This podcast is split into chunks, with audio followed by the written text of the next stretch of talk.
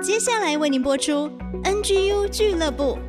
本节目由蒙利集团赞助。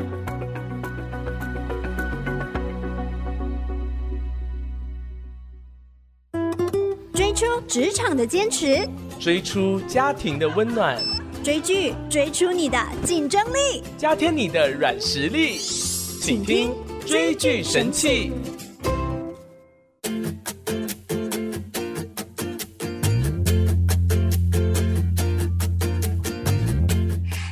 家再次回到 IC 之音 FM 九七点五竹科广播 NGU 俱乐部之追剧神器，我是主持人美香。为大家邀请到的呢是新竹基督教联合关怀协会的执行长，也是我们节目的发起人，大家的小月姐姐李媛媛。大家好，我们再一次来追好剧，提升职场竞争力，找回家庭的幸福力。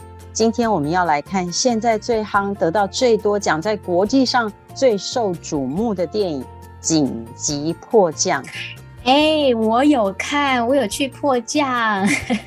那这出戏呢，表面上离职场有点远啦，可是真的是我们现在的一些情境，嗯、就是是我们面对疫情、面对病毒，我们心灵深处的一些感受跟看法。从这出电影里面，我们可以从别人的故事来看看我们自己的内心的感觉。所以，我们的小编、我们的女主持人都看过这出戏了，是，是真的非常精彩。任时完、全度妍，还有宋康昊，紧急迫降，那是一个院线片，鼓励大家真的要去看。嗯、我们就不要完全破梗，嗯、好。它剧情讲到一架飞机在两万八千公尺上的上空遭遇难以想象的生化攻击。在个前所未有的一个灾难当中，人性最真实的脆弱、恐惧、自私，所以在韩国上演五天就破了一百四十亿的票房。嗯嗯，被韩媒说改变航空灾难电影的框架，要记得带卫生纸进去哦。听说很多人都含泪。嗯，它非常的紧凑，扣人心弦。我在看的时候，其实我想好几样事情。嗯，第一个就是说，媒体会不断的追问嘛，这个无差别攻击人的心态到底是什么呢？嗯，政府怎么预防呢？嗯，那这个交通部长这个影后，他就说，我不预设他是因为什么事情，我不预设是因为谁创造了这个心态、这个心境。让他成为一个生化恐怖攻击的人，我不能预设，因为我不是他。嗯、那我觉得这个心态非常，说真的，我们台湾也有好几次这样的事件，在捷运上无差别攻击，那最后中间有发生一段时间的猎巫，一直去找他的父母，说他父母是谁才会养出这样的儿子。可是我觉得这样的一个贴标签是不准确的。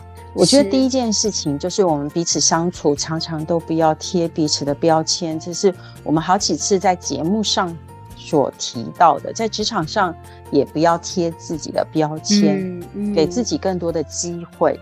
可是有一件事情是，你能够面对你自己最恐惧的过去，你才有办法再次飞翔，就李秉宪演的那个角色。他有一个一直非常自责、非常害怕，一直用躲避来处理他的过去的一段过程。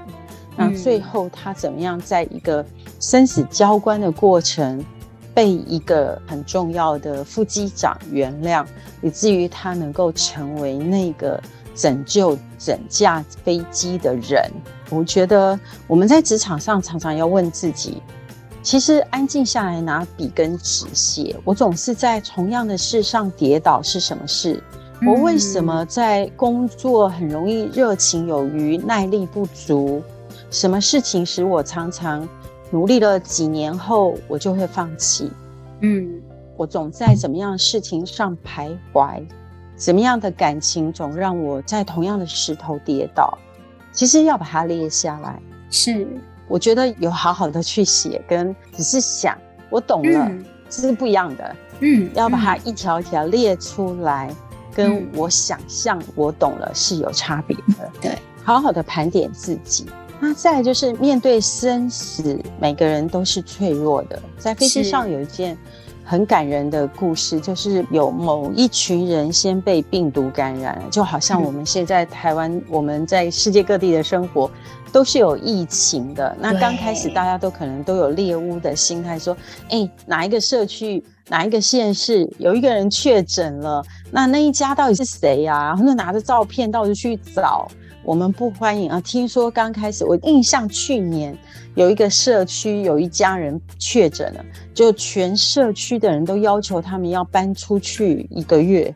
哇！那现在已经到处都确诊，左邻右舍大家都确诊。对，现在没确诊的天选之人是少数，好像有确诊才是多数。嗯，嗯，那无论如何，我觉得那种他在飞机上，因为你是一个逃不走的地方。你也不能跳楼，嗯，也不能跳海，你也不能躲起来。那开始有少数人确诊，有一部分人他就非常的强烈。你皮肤好像有状况的，你赶快去别的地方隔离。那我们是没状况的人，我们一定要活下去。你一定要跟我们远离。嗯。那到后来是大家都觉得我们都在同样的飞机里面，我们的空气是不断的对流的。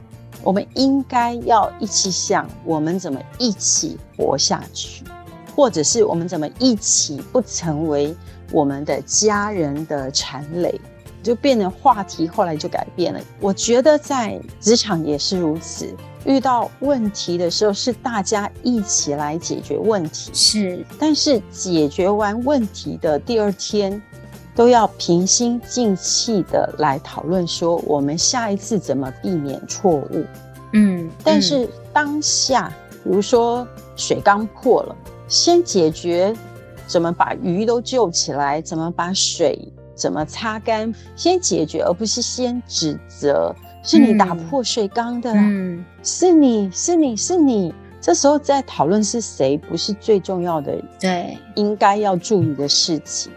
是现在先赶快来危机处理，但是危机处理完以后，的确收拾完以后，要一起人跟事分开的讨论，下一次我们怎么避免这样的事情发生？嗯，嗯，下一次我们怎么样让我们自己更安全？再一次，自由跟安全是附带价的，嗯，没有从天上掉下来。嗯，看不见更关键就是你需要知道什么是红绿灯，你生命的红灯在哪里？你怎么样明白在红灯亮的时候你要停下？遇到不对的男人，遇到不对的职场，遇到不对的态度，那就是我的红灯。我怎么解决我的红灯？我们不是都有很多戏剧吗？讲到说肉眼看不见的红外线，你踩到警铃就会响嘛。那你要为你自己的人生找到那个红外线，怎么避免下一场灾难？可是不是一直在窠臼上一场灾难是怎么来的？嗯，我看到这出戏很感人，就是当我觉得这是我人生的最后五分钟的时候，我要跟我的家人说什么？哦，那边很哭哎，对，我的私房钱藏在哪里？我要怎么跟你说对不起？嗯嗯，我要怎么跟你说再见？嗯，我要怎么对你表达我这一生对你的感恩？嗯，那有一句话说，你好好写下来。如果你人生最后一天要做什么，这个题目很重要，一定要去写一遍。写完以后干什么呢？你现在每天都该这么做。人生最后一天要做的事，就是你每天该做的事。嗯，哇，最后这个讲的好棒哦！人生最后一天该做的就是你每天要做的事情。诶，其实我觉得这样是活在爱跟感谢的里面呢。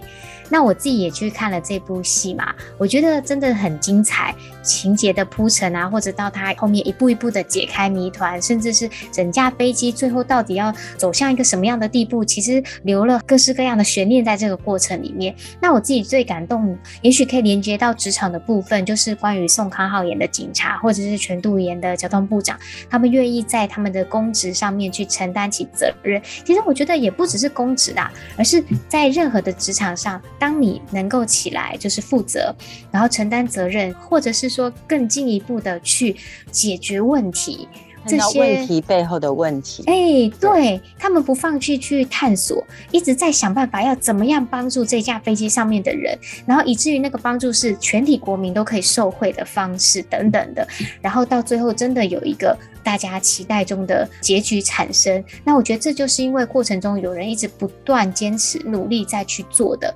使人民可以被守护，国家可以健康。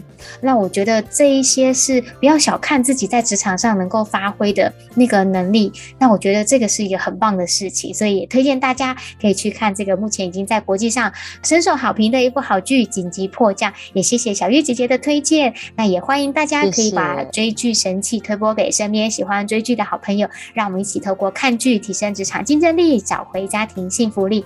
那我们的节目呢，Google、Apple、Pocket 上面都可以订阅、按赞。我们今天就到这边，下个礼拜空中再见喽，拜拜，拜拜。